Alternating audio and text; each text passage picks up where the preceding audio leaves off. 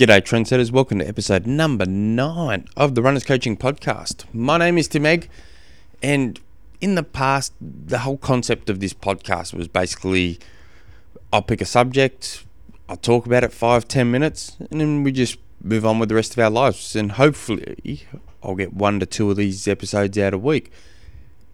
As you can tell, I've been failing miserably at this. So, what I thought I'd do is I'll change the whole format and basically steal what I'm doing in my triathlon podcast, the Train Smooth podcast, and turn it into a Q&A show. So if you guys have any questions at all regarding your running, you know, training, racing, nutrition questions, send me an email, tim at trainsmooth.com, and we'll do one question per episode and we'll see how we go. I, I started doing this in my last, you know, the Train Smooth podcast originally I thought I'd just do one a week, and all of a sudden, within a matter of a month, it got turned into a seven days a week episode. So we'll see what happens here.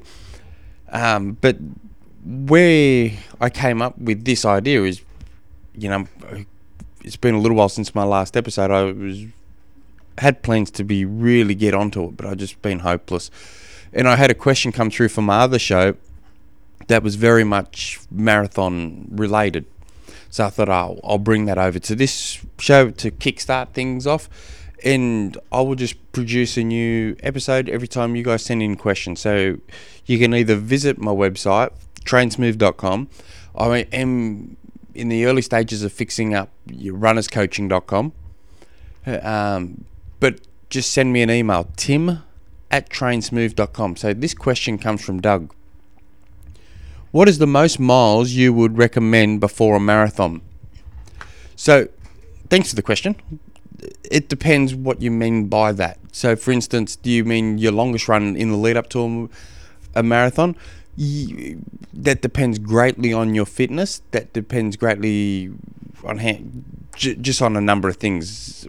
So, for instance, the fitter you are, the less, the longer the taper needs to be in the lead up to your race the less fitter you are, the less you need to taper. So, for instance, let's say you're a relatively strong, very fit athlete.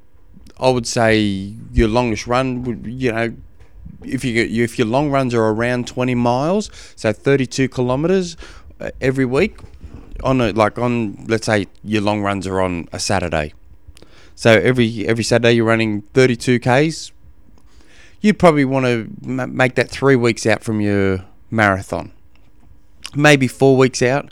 It really depends on your on your fitness there, but about three weeks out, and then the next week might be 25. Then the week before might be 20, and then straight into race week. Now, if you mean what's your longest run on race week, well, that, that depends again. But you just we like when you're tapering, you just you still need the miles, but not as much miles.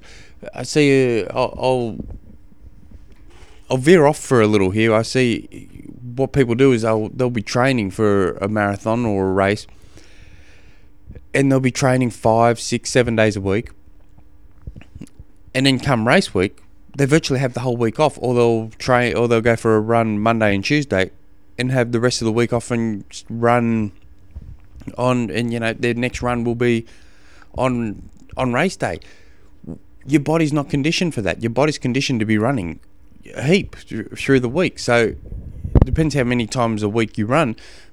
You need to keep that in mind come race week. So for instance let's say you're running four days a week well you probably want to on come race week you probably will be wanting to do three runs through the week before your race and especially the day before your race. So, for, for instance, and you don't need to be going on big silly runs. For like, let's say you got a marathon on Sunday, Saturday, going for an easy 15 minute jog just to loosen up, uh, maybe 20 minutes at the very most.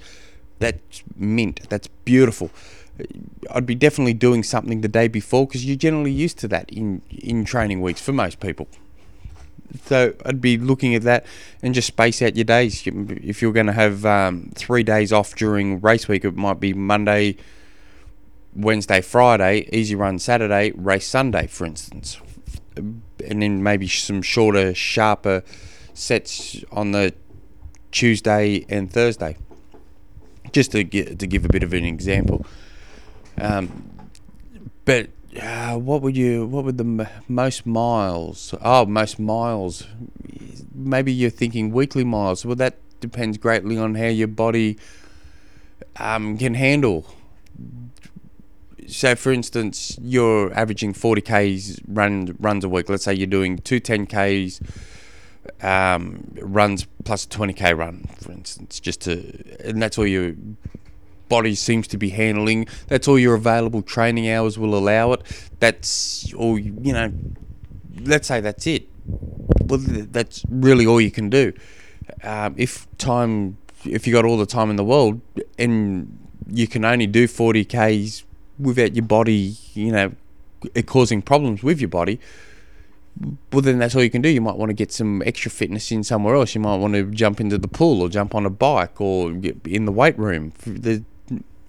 It's a harder question without knowing a lot more information about you, Doug. Uh, I'd love to have more information on your goal in your race, what your current training week looks like, um, how long you've been running for, have you had any rest, are you injury prone, how, when was your last injury and what was it? So if I had all that, I'd be able to give you a pretty damn good answer. But I'm just doing a lot of guesswork here and a lot of speculating. But anyway, if you guys have, I hope that helps. But if you guys have any questions you'd like submitted through to the episode 10 for the next one, my email is tim at trainsmooth.com or you can just send us through a tweet um, at Eggman would be my personal one, or actually I have one for running coaching. Uh, it'd be at Runners Coaching. And uh, yeah, till next episode, I'll try and set sort this branding thing out. So when I when you guys are gonna just a nice easy place so you can go and submit your questions and stuff. So I'll, I'll get onto that this week. Until next time, ladies and gentlemen, hooroo.